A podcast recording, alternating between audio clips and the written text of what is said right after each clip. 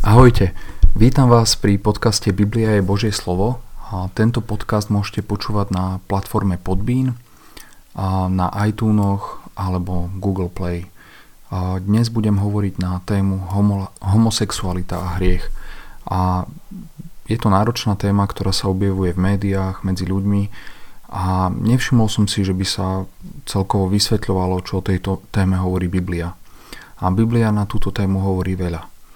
A dnes sa veľa hovorí o tolerancii, o tom, čo nie je prípustné a, a zdá sa, že na tom sa zhodne väčšina ľudí. Čiže na túto tému ani nechcem hovoriť a chcem sa sústrediť práve na to, o čom sa nehovorí. A do budúcnosti chcem určite pokračovať s knihou Jonáš a čaká nás tam ešte veľa zaujímavých a dôležitých momentov.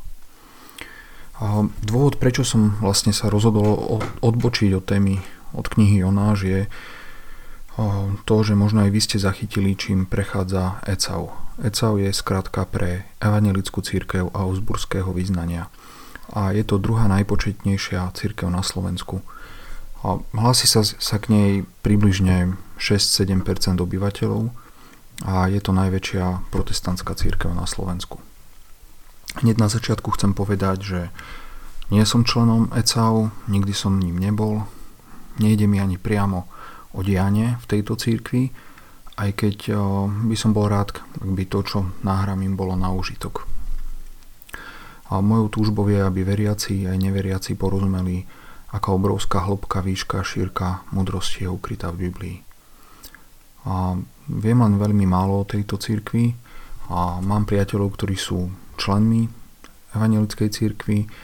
Nehovoril som s nimi o tejto téme a teda jediné, z čoho vychádzam, je to, čo sa dostalo na verejnosť. A ja nejak veľmi nesledujem, takže čo sa deje v evangelickej cirkvi, takže ako prvé som zachytil rozhovor medzi novinárkou Zuzanou Kovančič, Kovačič Hanzelovou, iniciálky má ZKH, a biskupom Ecau Ivanom Mejlkom.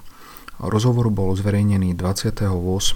júla tohto roku 2020, teda už je to viac ako 3 mesiace a zverejnili to na svojom YouTube kanáli, tiež na svojom podcaste SME, Novin SME, denníka SME. A ak by ste si chceli vypočuť celý rozhovor, názov videa na YouTube alebo aj toho podcastu je Bistup, biskup Elko, dvojbodka, vystúpením na Pride Anna Polsková špičkuje situáciu na nové levely. Už to je názov toho podcastu. A ja by som sa k niektorým veciam z toho podcastu chcel vyjadriť cez optiku Biblie. A, a tento rozhovor prebehol vlastne preto, lebo farárka Bratislavského zboru Evangelickej církvy, ktorý sa volá Veľký kostol, to je asi nejaký hovorový názov pre ten zbor v Bratislave, a bola súčasťou pochodu Pride tohto roku. Ono, ten pochod Pride vlastne tohto roku neprebehol ako pochod, prebehol virtuálne nejakým spôsobom, ale čo sa k nemu píše na slovenskej Wikipédii ako nejaká jeho definícia alebo vyjadrenie, asi každý pozná o čo ide, ale tá definícia je zaujímavá. Pride sa zameriava na ľudské práva lezieb, gejov, bisexuálnych a transgender ľudí, transgender ľudí a zrovnoprávnenie ich sexuálnej orientácie a rodovej identity. A, a chcem upozorniť, že podľa tejto definície sa Pride nesnaží zrovnoprávniť istú skupinu ľudí a, a to dáva zmysel, lebo všetci občania Slovenskej republiky majú rovnaké práva a snažia sa zrovnoprávniť sexuálnu orientáciu. A úprimne sa priznávam, že mi to nedáva zmysel, nerozumiem, ako môže mať sexuálna orientácia práva. A jedna významná dejová línia, ktorá sa nesie celým rozhovorom medzi pánom Elkom a ZKH, a spočíva v tom, ako sa moderátorka snaží získať vyjadrenia, ktoré by platili pre celé Slovensko. A pán Elko zase opakovane odpovedá, že jednotlivé postoje a odporúčania smerujú k členom ich církvy. Jednoducho Ivan Elko nemá ambíciu formovať spoločnosť, predpisovať spoločnosti, ako by mala fungovať a vyzerať. Zaujíma ho to, ako bude fungovať a vyzerať evangelická církev. A na druhej strane opakovane vidno pochopiteľné snahy zo strany moderátorky získať vyjadrenia a postoje, ktoré by smerovali k nečlenom evangelickej církvy. A, takže teraz by som prešiel už priamo k tomu rozhovoru a vybral som si dva citáty, ktorým sa budem venovať, dva úrivky. Je tam toho veľa, čo by sa dalo povedať, ale toto mi prišlo také najdôležitejšie. Takže prvý bod, prvá ukážka, začnem s tým, ako Zuzana Kovačič-Hanzelová cituje z prejavu evangelickej farárky Anny Polckovej na Prajde. Takže tu je ten citát. Ona teda povedala na záver toho, toho, svojho prejavu aj toto. Spolu s mojimi kolegami a kolegyňami, členmi a členkami prezbiterstva vo Veľkom kostole chceme podnetiť interdisciplinárnu diskusiu. Veríme, že bude smerovať k zmene, k tomu, aby sme doterajší postoj voči vzťahom, ktoré stoja na láske ako tej najkonzervatívnejšej hodnote, prehodnotili v spoločnosti aj v cirkvi. Bude teda nejaká interdisciplinárna diskusia? A Anna Polcková usiluje o zmenu. Volá po diskusii, a verí, že výsledkom diskusie bude zmena. A chce, aby zmena bola založená na láske ako najkonzervatívnejšej hodnote. To, to je vlastne presne v to, z toho citátu. A citát, ktorý vybrala Zuzana Kovačič-Hanzelová, môže znieť na prvé počutie pekne. Mne sa žiaľ, teda nie žiaľ, mne sa úprimne poviem nepáči. Považujem ho za taký myšmaš. A aby som vysvetlil, pozriem sa na definíciu slova konzervatívny. Slovník aktuality, myslím SK, dáva vtipnú a ideologickú definíciu slova a krčovite sa pridržiavajúci starého poriadku alebo nepriateľský k novotám. Marian Webster uvádza, že konzervatívny je nastavený udržať súčasné postoje, stav alebo inštitúcie. No a zase Cambridgeský slovník hovorí, že konzervatívny je niekto, kto nemá rád alebo nedôveruje zmene, hlavne náhlej zmene. Ja len pre presnosť uvediem, že seba nepovažujem za konzervatívca a, a Anna Polsková propaguje zmenu, ale z nejakého dôvodu ju spája s nedôverou k zmene a nepriateľstvom k novotám. Konkrétne hovorí, že láska je konzervatívna, dokonca najkonzervatívnejšia, najnemennejšia hodnota, a vyzýva k zmene na základe nemennej hodnoty. Ale ak je láska nemenná a bola tu aj doposiaľ, ako môže na jej základe zmeniť to, čo bolo na láske postavené? A akokoľvek pozriem na tento citát a nechcem sa týmto citátom príliš zaoberať, jediné dve rozumné vysvetlenia sú, že tu za láska doposiaľ nebola podľa Anny Polskovej, alebo druhé vysvetlenie je, že Anna Polsková mení význam slova láska.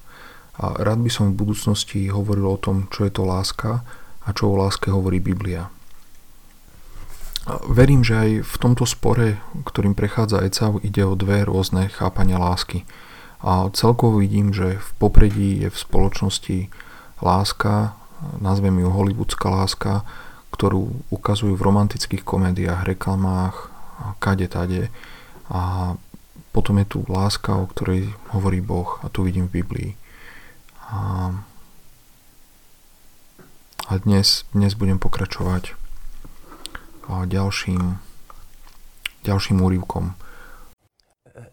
Treba povedať veľmi dôležitú vec, že my túto radu, že e, homosexualita a celibát nemá byť praktizovaná, my ju nedávame univerzálne celej, e, celej, celému svetu.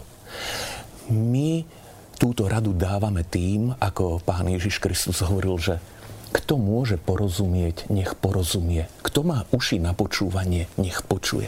Tá téma homosexuality je tak veľmi zložitá téma že my veľmi pokorne dávame na vedomie v tom vyhlásení církvy náš vlastný pastorálny postoj a prosíme, aby bol pochopený, aby ľudia mali na nejakú čujnosť, aby ho spracovali a aby premýšľali, či nie je správny. To znamená, že my nikomu nedávame túto povinnosť, aby žil v celibáte, ale dávame mu akoby takúto tému na premýšľanie, že či tá cesta, ktorou ty máš kráčať, uvažuj, či tá cesta, ktorou ty máš kráčať, napokon nie je cestou abstinencie.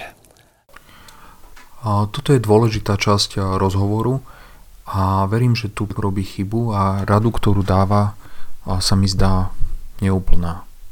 A možno je to spôsobené tým, kedy kde a prečo hovorí, že to bolo asi dosť náročné.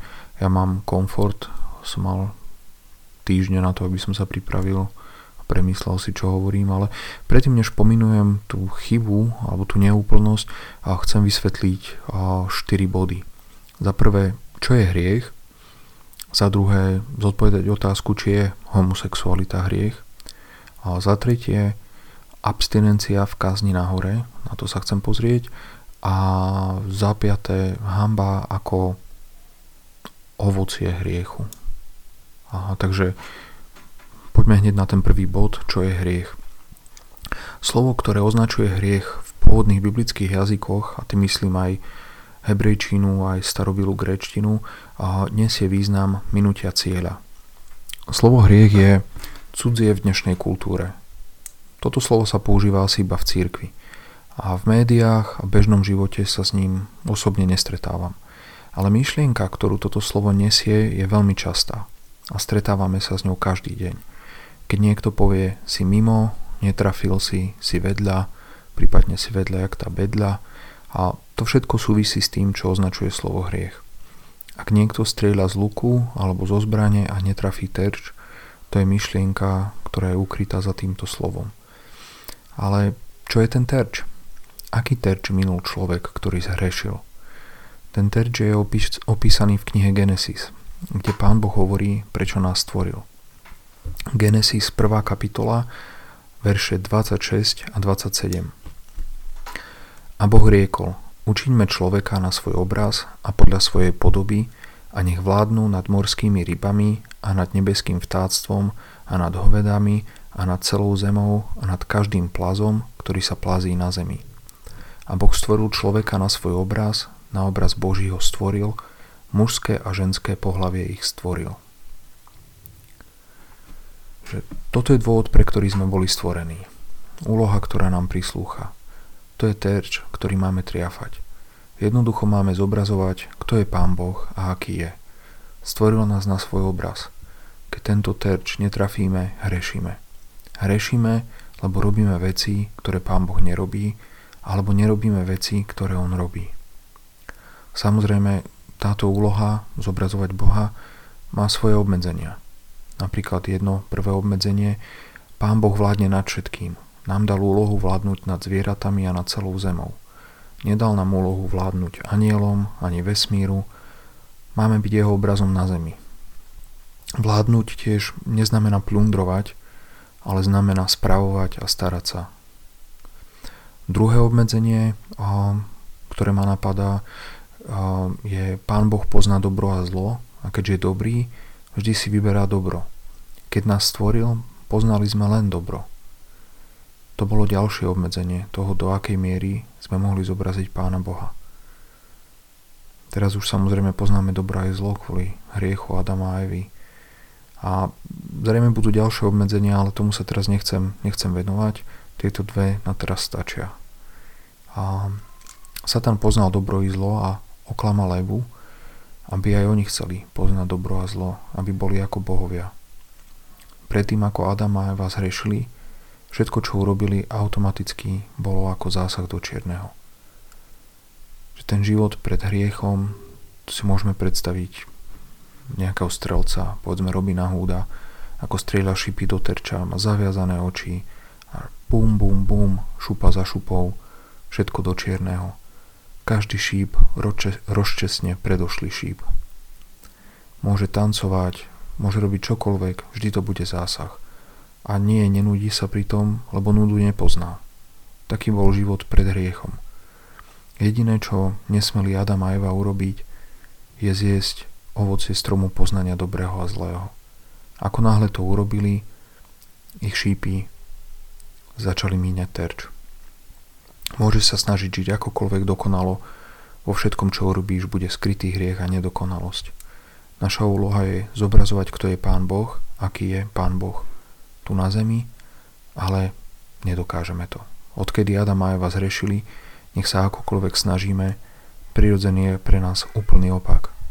Pán Boh hovorí, že všetko, čo vychádza zo srdca človeka, je len zlé po všetky dní.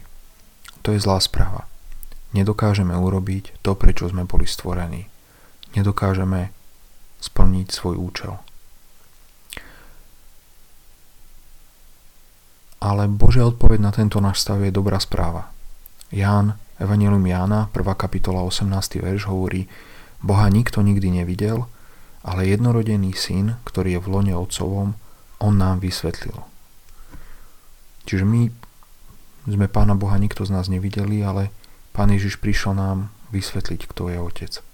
A ešte presnejšie hovorí Ján 14. kapitola, verše 8 a 9, na tomu povedal Filip, Pane, ukáž nám Otca a bude nám dosť.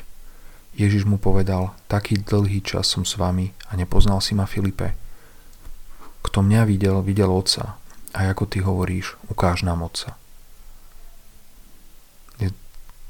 Niektorí ľudia toto nesprávne chápu, že si myslia, že otec a syn sú ten, tá istá osoba, čo jasne Biblia nám ukazuje, že nie je pravda. Ale tu hovorí niečo Pán Ježiš úplne iné. On hovorí práve to, ako dokonale znázornil Otca. Ako dokonale ho oslávil a ukázal, kto je. Pán Ježiš je jediný človek, ktorý dal presný zásah do čierneho každým svojim skutkom a činom. Od narodenia až do smrti. A neraz neminul cieľ. Keď Judášovi umýval nohy, bol to zásah do čierneho. Keď niesol zradu Petrovu, zásah do čierneho. Keď zniesol posmech a pohanu, keď niesol kríž, zásah do čierneho. Ale keď karhal farizeov a nastavil im zrkadlo, to bol tiež zásah do čierneho. Všetko, čo pán Ježiš robil, dokonale ukázalo, kto je Boh a aký je Boh Otec. A tým aj pána Boha uctil a oslávil. Hriech je minutie cieľa, neukázanie toho, kto je Pán Boh.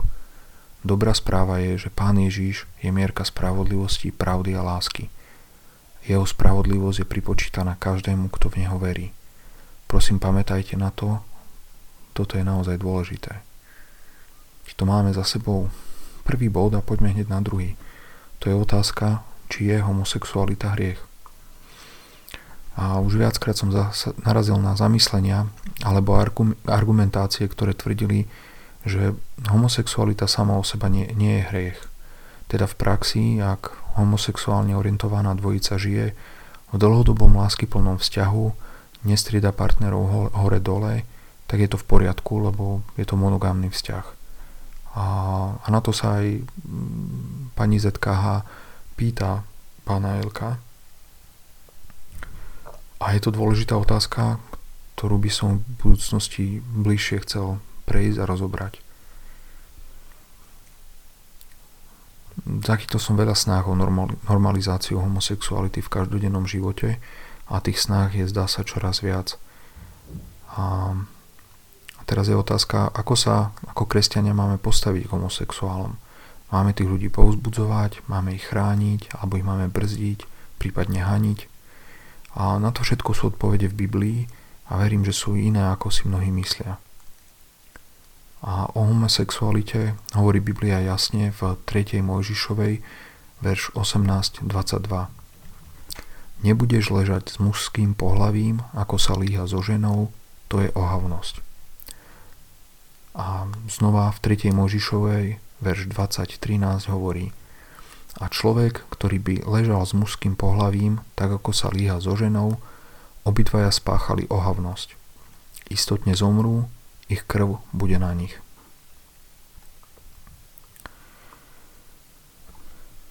Je dôležité, aby sme správne rozumeli týmto verši, veršom a aké majú použitie pre nás dnes.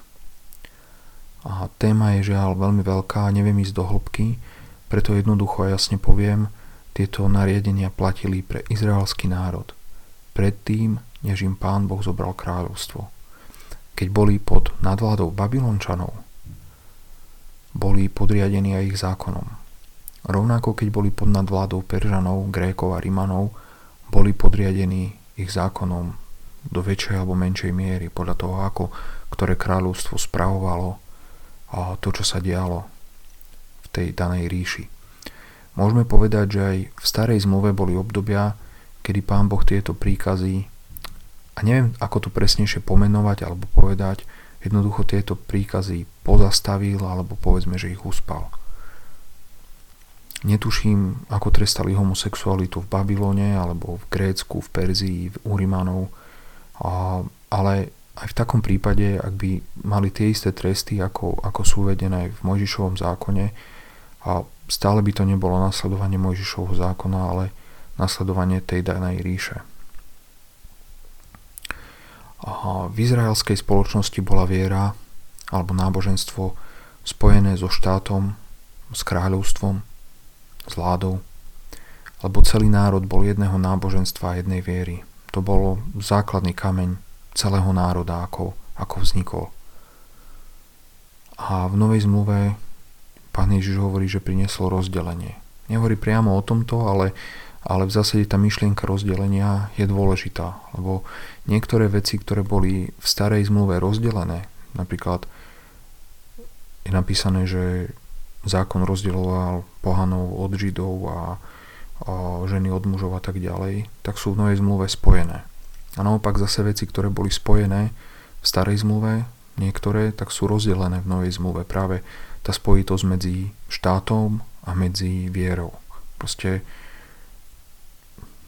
na tom je založená aj naša novodobá spoločnosť a ja nikde nevidím v Biblii, kde by sa uvádzalo, že máme spájať tieto dve kráľovstva. Pán Ježiš práve jasne hovorí Pilátovi, že jeho kráľovstvo nie je z tohto sveta. A až kým Pán Ježiš nepríde druhýkrát na zem, tak nebude v tomto svete. My sme vôňou a predchuťou toho kráľovstva, ale, ale ono tu ešte, ešte nie je.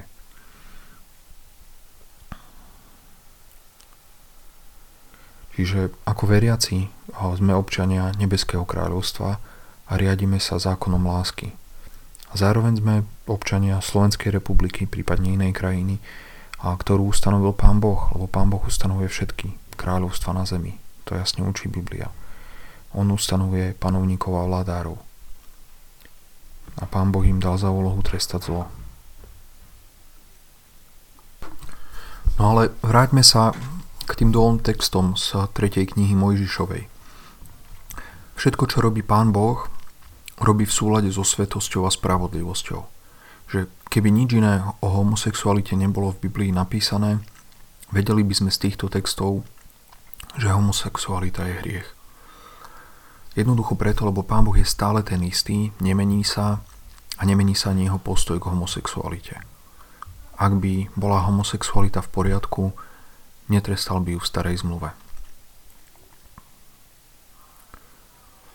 Ak v novej zmluve tento trest nie je uložený a pominul s Izraelským kráľovstvom, neznamená to, že homosexualita je už v poriadku. A tiež upozorňujem, že tieto verše hovoria o samotnom sexuálnom akte, bez ohľadu na to, či tento akt prebehne za peniaze, pod vplyvom nejakých omamných látok alebo v milujúcom dlhodobom vzťahu.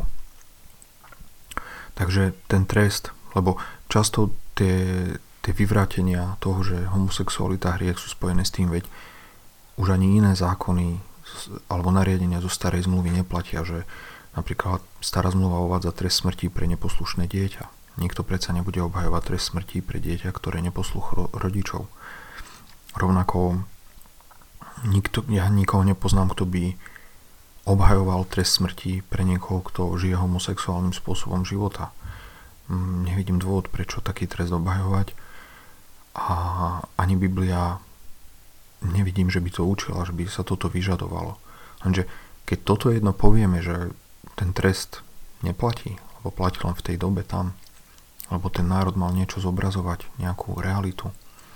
A síce tú realitu, ktorú Izrael mal zobrazovať je, že na konci vekov v nebi tam sa žiadni homosexuáli nedostanú jednoducho. Tam sa nedostanú smilníci, tam sa nedostanú neposlušní. Tam bude len čistota a spravodlivosť. To je podstata týchto príkazov. To mal Izrael zobrazovať vtedy. Nežijeme v dobe milosti a pointa je, že Pán Boh volá každého. Poďte a nájdete väčší život. Pán Ježiš hovorí, že nevyžení nikoho, kto k nemu príde. Že toto je to, na čo sme sústredení a zároveň máme várovať, že táto doba raz pominie. A tak vás prosím, priatelia, už nech žijete akokoľvek, zmierte sa s Bohom, Zmierte sa s Bohom, lebo táto doba, táto éra bude mať svoj koniec. A prosím, pripravte sa na to. Poďme na tretiu časť. Môžeme zaradiť tretí prevodový stupeň, keď sme sa už pekne rozbehli. A teraz sa pozrieme na to, čo nás učí text v Rímanom 1, veršoch 18 až 32. Toto je vlastne asi hlavná pasáž, taký hlavný text. A toto, túto čas som nazval hamba ako ovocie alebo následok za hriech. Takže verše 18 až 19. Lebo hnev Boží sa zjavuje z neba na každú bezbožnosť a neprávosť ľudí, ktorí zadržujú pravdu neprávosťou. Lebo to, čo sa môže vedieť o Bohu, je im zjavné, pretože im to Boh zjavil. To bol citát a v predošlých veršoch Pavol učil, že Božia milosť sa zjavuje v Evanieliu, v dobrej správe. A pokračuje témou Božieho hnevu, ako sa zjavuje z neba na ľudí, ktorí o Bohu isté veci vedia, lebo sú zjavné, aj napriek tomu sa rozhodli väzniť alebo zadržiavať zjavnú pravdu pomocou svojej nespravodlivosti. Že na týchto ľudí sa zjavuje Boží hnev. Verše 20-21 Lebo jeho len zmyslom duše pochopiteľné neviditeľnosti vidieť od stvorenia sveta po učinených veciach, totiž jeho väčšinu moc a jeho božstvo aby boli bez výhovorky. Pretože poznajúc Boha, neoslavovali ho ako Boha, ani mu neďakovali, ale zmárniveli vo svojich myšlienkach a zatemnilo sa ich nerozumné srdce. Takže toto boli verše 2021 v prvej kapitole Rimanov a to, čo je neviditeľné, Božej vlastnosti, jeho moc a silu, je možné pochopiť podľa viditeľných vecí. Ale tu sa hovorí o ľuďoch, ktorí hoci poznali Boha, neoslavovali ho ani mu neďakovali. Nezaoberali sa Bohom, ale zaoberali sa zbytočnosťami, márnosťami a ich mysel, ich srdce sa zatemnilo.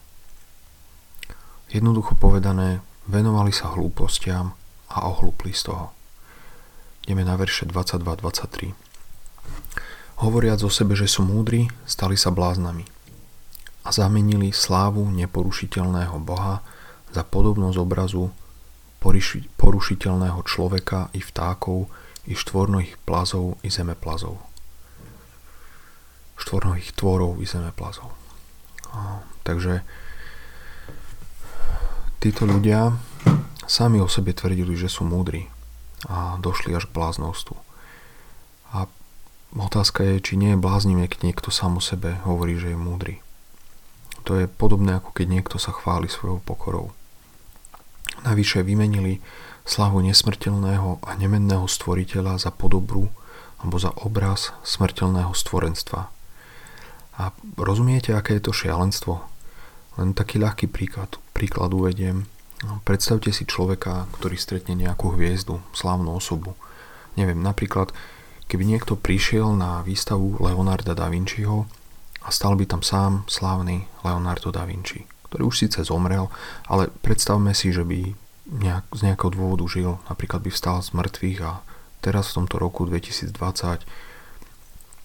mal by čas na rozhovor, usporadali by nejakú výsla, výstavu na jeho, na jeho počesť, vystavili by tam jeho slávne malby, jeho rukopisy, jeho vynálezy a prišiel by tam nejaký človek, ktorý by namiesto toho, aby sa predstavil všetkým hlasno oznámil som múdry a postavil by sa pred slávny obraz Monalízy, vyťahol by tupú pastelku a načarbal by Monalízu podľa predlohy na servítku a zvolal by pozrite sa na to, aké veľdielo som vytvoril. To, čo by bolo na tej servítke, by nebola ani len napodobenina originálu. A už vôbec sa to nepribližuje k tvorcovi originálu. Vymeniť slávu Božiu za slávu obrazu človeka je veľmi zlý obchod.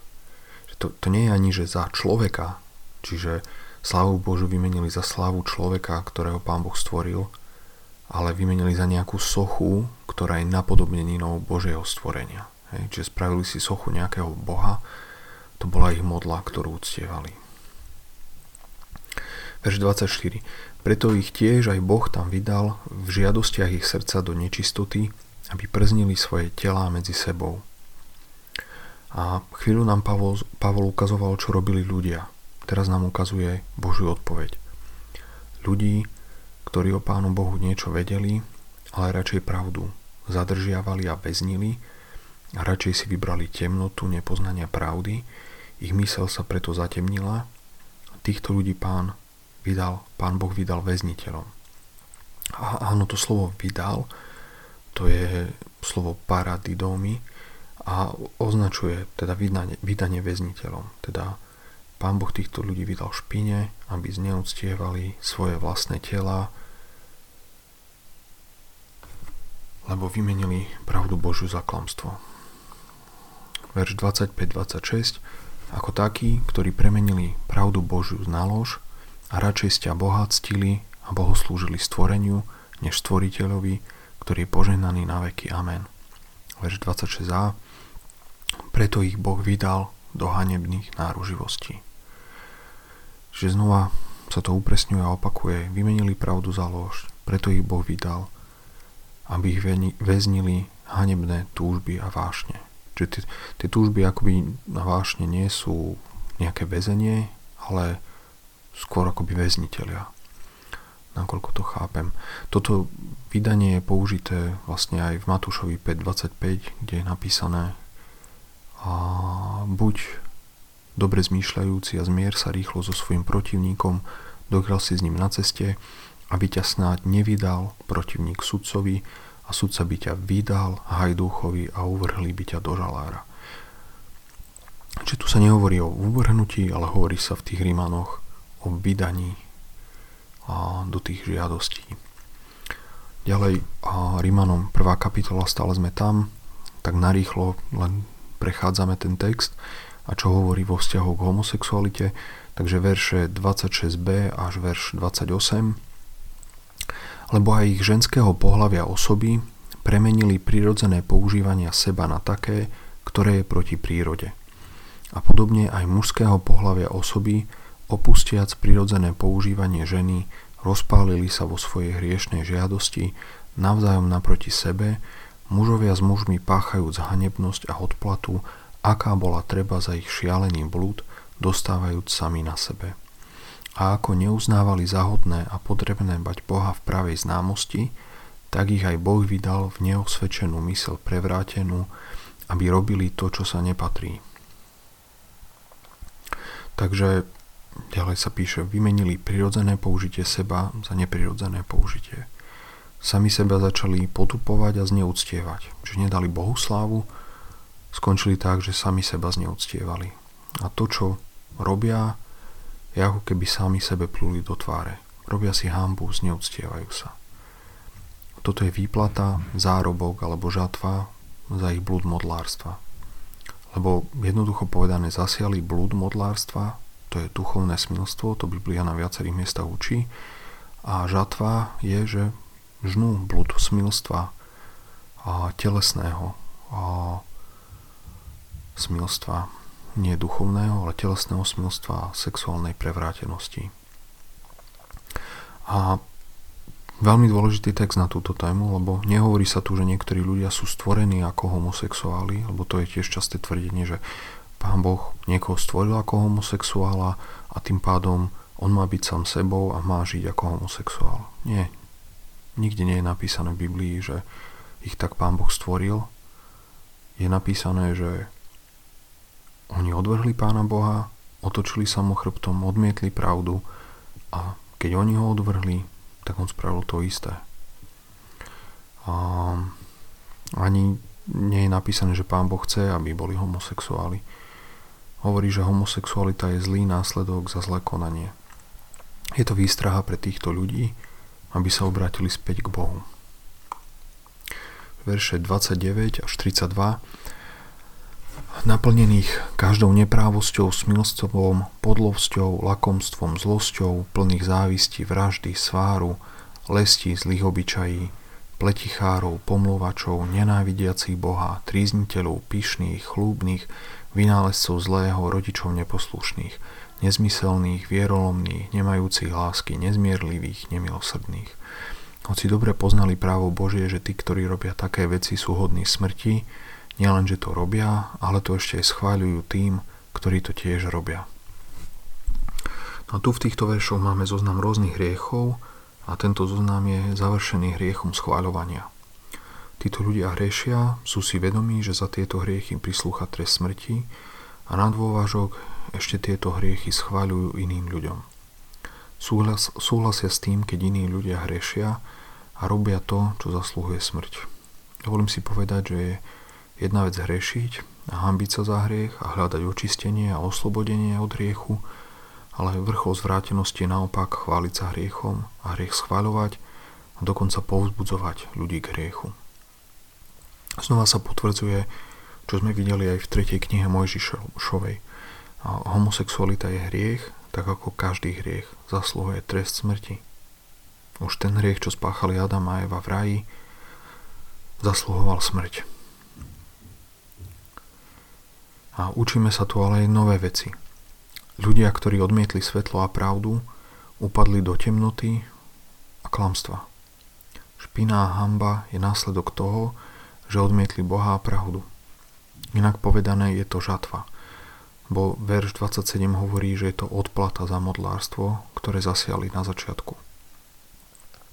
A dnes je moderné hovoriť o karme. Karma je zdarma, sa hovorí často. Čiže keď niekto niečo zlé urobí, je nejaký princíp, niečo, čo spôsobí, že ten človek to dostane naspäť. A karma neexistuje, ale čo existuje je toto. Kto čo seje, to bude aj žať. To hovorí Biblia, to hovorí Pán Boh. A mne to príde, že ľudia, ktorí nemali Bibliu v Indii, keď pozorovali, ako život ide, tak si vytvorili ten koncept karmy podľa toho, čo videli, že ľudia, ktorí niečo urobili, tak sa im to aj vrátilo. Pán Boh ten princíp pomenúva slovami, kto čo seje, to bude aj žať. Kto seje bodliaky burinu, bude žať, žať burinu. Kto seje pšenicu, bude žať pšenicu. Tiež sa hovorí, že kto seje vietor, bude žať búrku. Čiže to, čo robíme, sa znásobuje nejakým spôsobom a neskôr sa, sa vracia. Ako niekedy je dosť komplikované pochopiť, ako presne sa to deje, ale, ale to je princíp, ktorý, ktorý Biblia jasne učí. A teda ľudia, ktorí sejú duchovné smilstvo, budú žať sexuálne smilstvo. A ďalšia vec, o ktorej sa tu hovorí, je hamba. A každý má inú hranicu hamby. Ale myslím si, že aj ľudia, ktorí sa chvália tým, za čo by sa mali hambiť, spoznajú hambu v ten deň, keď budú stať pred svojim stvoriteľom. Nebudú sa mať kde skryť. A tá žiara, tá svetosť Božia, keď bude postavená do kontrastu s tým, ako žili, keď sa ukáže, že mali byť ako zrkadlo, ktoré odrážalo Pána Boha a že sú úplne pokrivení v tom, čo robia a že úplne prekrútili Boží charakter a Božiu povahu, tak to, to im priniesie obrovskú hambu. A tam podľa všetkého, čo vidím v Biblii, to, na to budú pozerať všetci anieli. Zrejme celý vesmír. Takú hambu ešte asi nikto nezažil. Na tom súde každý hriech bude páliť človeka, ktorý ho spáchal, pokiaľ nebol prikrytý krvou baránkovou. Každý šíby vystrelený mimo budeš krieť toho, kto ho vystrelil. Preto je tak dôležité zmieriť sa s Bohom a uísť tomu súdu. A ako som povedal, znova poviem, Pán Ježiš nikoho nevyženie, kto k nemu príde. Nikde sa nehovorí, že homosexuáli sú nepriateľní. Že nemôžu byť spasení. Jediný hriech, ktorý nemôže byť odpustený, je hriech proti Duchu Svetému. A práve to s tým súvisí tvrdiť, že homosexualita je v poriadku, je veľmi silno proti Duchu Svetému, lebo Duch Svetý opakovane, opakovane hovorí, že homosexualita je hriech. Nedá sa miešať svetlo s tmou. Nedá sa miešať pravda s klamstvom. A viem si predstaviť nejakého poslucháča, ktorý si povie, buď to, že mňa sa to netýka, alebo dokonca tak im treba. A preto pôjdem ešte overš ďalej, lebo Pavol pokračuje v Rímanom 2.1. Preto si neumliviteľný o človeče, každý, kto súdiš, lebo v čom súdiš iného, sám seba odsudzuješ, lebo robíš to isté sám ty, ktorý súdiš. každý z nás hrešil, preto keď ktokoľvek svojvoľne súdi blížneho, sám seba odsudzuje. Lebo každé zlo je v konečnom dôsledku minutý cieľ. Ak súdiš niekoho za to, že trafil strom namiesto terča, ale ty sám si trafil okno namiesto terča, odsudzuješ hneď aj samého seba. Ho takisto si netrafil. Takže je to jednoduché. Každý hriech si zaslúži trest smrti, všetci míňame terč a hrešíme. Teda sme stratení a v bezvýchodiskovej situácii. Ľudia, ktorí väznia pravdu, sú väznení špinavými žiadosťami. A jediná nádej pre človeka v bezvýchodiskovej situácii je niekto zvonku, niekto, kto by pomohol. Nám ale pomoc nestačí, potrebujeme rovno záchranu, záchrancu. A Pán Boh nám poslal záchrancu, svojho syna Pána Ježiša. On svojou, svojou smrťou zaplatil za hriechy svojho ľudu. On je záchranca, vykupiteľ. Kto v Neho verí, neuvidí smrť na veky. On má moc zachrániť aj z homosexuality, aj z modlárstva. A priznávam, sám som zápasil s pornografiou, so špinavou žiadosťou, aj s hambou z následkov hriechu.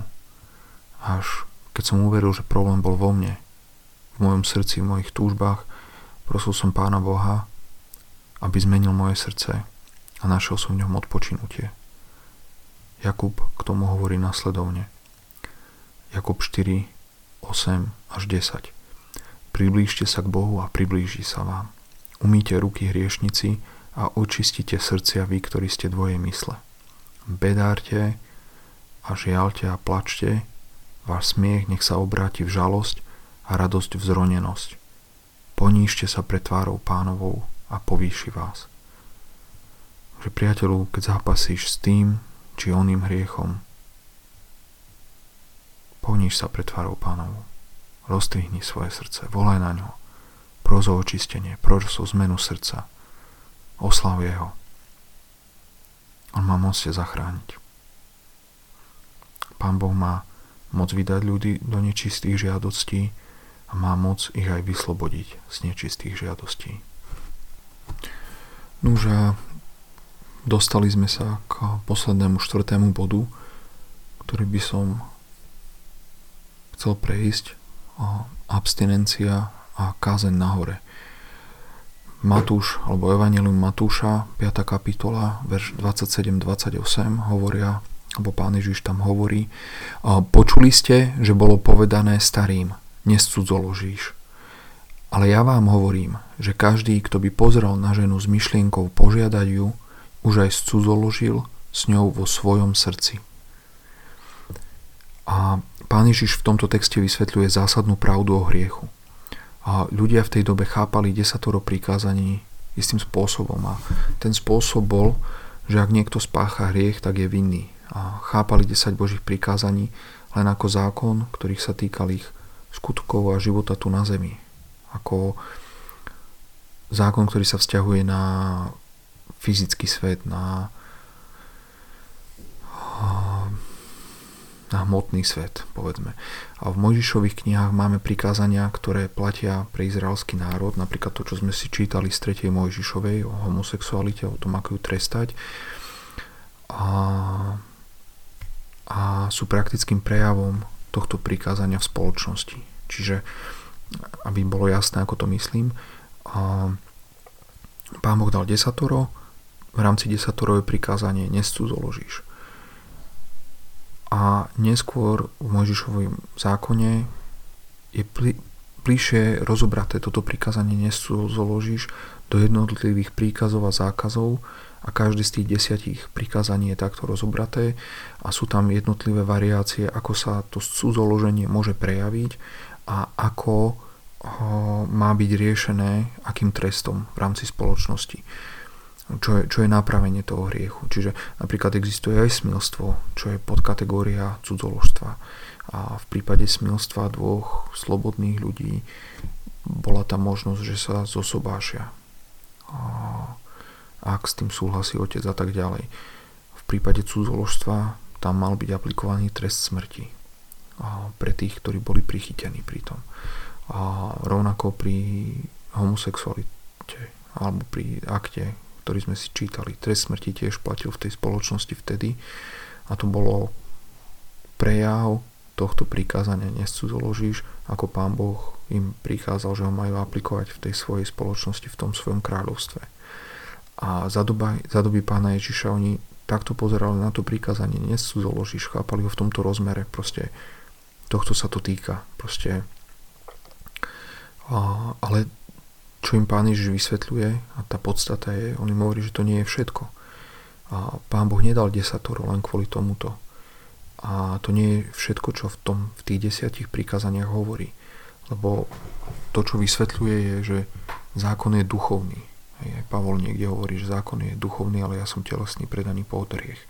Že toto desatoro je duchovný zákon, lebo Pán Boh je duch. A práve tento duchovný aspekt toho prikázania pán Ježiš vysvetľuje. A dobe Mojžiša, keď sa aplikovali a uplatňovali tresty za cudzoložstvo, trestal sa len vykonaný skutok. Ale pán Ježiš hovorí, že existuje aj hriech, ktorý nebol vykonaný, ale ktorý sa odohral v srdci, či v mysli človeka. Ten, kto už pozrel na ženu s úmyslom požiadať ju, cudzoložil s ňou vo svojom srdci. A toto štát ani nemôže, ani nikdy nemohol riešiť, lebo nikto nepozná, čo je v srdci človeka. To pozná len Pán Boh. Ani, ani nechceme žiť v takej spoločnosti, kde by sa niečo také robilo. Ani to nie je možné, ani to nechceme a bolo by to hrozné. Lebo proste by to bolo hrozné. Ale to, čo hovorí pán Ježiš, sú zásadné slova. Lebo toto sa týka práve toho posledného súdu. Práve toho, keď pán Boh bude súdiť, on práve pozná to ľudské srdce a vie, čo si v tom svojom srdci, svojej mysli každý z nás nosí. A hovorí, že už ten človek, ktorý túžil požiadať ženu, už spáchal ten hriech. Čiže to by mohol byť abstinujúci cudzoložník alebo smilník, ktorý túži po ženách, ktoré mu nepatria a v praxi to ne, neaplikuje, ako ne, ne, ne, neosloví ich, nevykoná to. Podľa toho vieme, že aj abstinujúci homosexuál, a tu sa okľukov vraciam, alebo obulkom, alebo nie obulkom, no, a k tomu, čo pán Elko povedal, čiže abstinujúci homosexuál, ktorý je plný túžby a žiadosti, proste hreší pred Bohom. Rovnako ako abstinujúci heterosexuál, ktorý je plný túžby a žiadosti. A súvisí s týmto aj veľmi dôležité učenie o tom, že Pán Boh do istej miery obmedzuje alebo potláča hriech vo svete. O tom možno budem niekedy hovoriť, ale je veľa miest Biblii, kde, kde sa hovorí o tom, ako Pán Boh obmedzuje to, čo ľudia robia.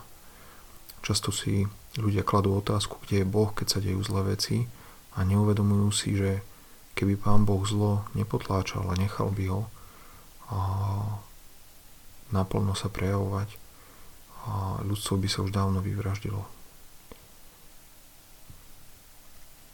keď verím, že pán Elko hovorí o tom svojom odporúčaní s dobrým úmyslom a musím s ohľadom na kázeň nahore musím povedať, že to nie je cieľ. Cieľ církvy nie je zabezpečiť správanie človeka, aby bolo čisté, aby človek vyzeral návonok, alebo to, čo robí, aby bolo v poriadku. To, čo Pán Ježiš priniesol a čo nám núka je zmena srdca. Nie len treba dať pozor, aby jednoducho sme nečistili len vonkajšok pohára a vnútrajšok by bol plný nečistoty. Pán Boh nám dáva cestu, ako očistiť to vnútro. Takže priateľu, ak zápasíš či s pornografiou, či s homosexualitom, s čímkoľvek, hľadaj očistenie srdca, svojho vnútra, zmenu. Znovu zrodenie. Toto je všetko, čo sa dá nájsť u Pána Boha. On povedal, nikoho nevyženie. Že ako kresťania máme úlohu bojovať o srdce. Strážiť svoje srdce. Príslovia 4.23 hovoria, nadovšetko, čo treba strážiť, stráž svoje srdce, lebo z neho pochádza život. Takže stráž si svoje srdce, bojuj o srdce blížneho, nestačí obál a vonkajší prejav. A dielo Božej milosti sa prejavuje v obnove srdca. A aby som neostal nepochopený, je lepšie, ak človek, ktorý zápasí, ako domnievam sa, že je lepšie, ak človek zápasí s homosexuálnymi túžbami a žiadosťami abstinuje, ale nie je to cieľ. Cieľ je zbaviť sa týchto túžob a žiadostí a oslaviť Pána Boha. Lebo ani Pán Boh netúži po hriechu, túži po dobrom. Čiže ako, ako sa zbaviť týchto žiadostí? Najprv je dôležité vedieť, odkiaľ prichádzajú. A Matúš 15 19 až 20 hovorí, lebo zo srdca vychádzajú zlé myšlienky, vraždy, cudzoložstva, smilstva, krádeže, falošné svedectvo, rúhania. To je to, čo poškvrňuje človeka, ale je s neumytými rukami nepoškvrňuje človeka. Takže vyhrať sa dá len, keď poznáme koreň problému a koreň je, že tie žiadosti vychádzajú zo srdca.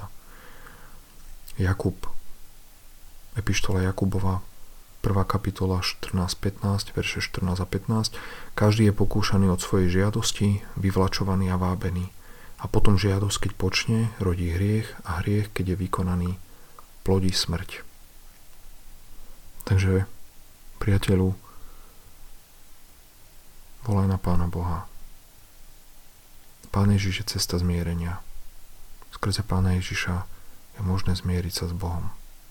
A nevyžení nikoho, kto ide k nemu, on nalomenej trstiny nedolomí, on tlejúceho knôtu neuhasí.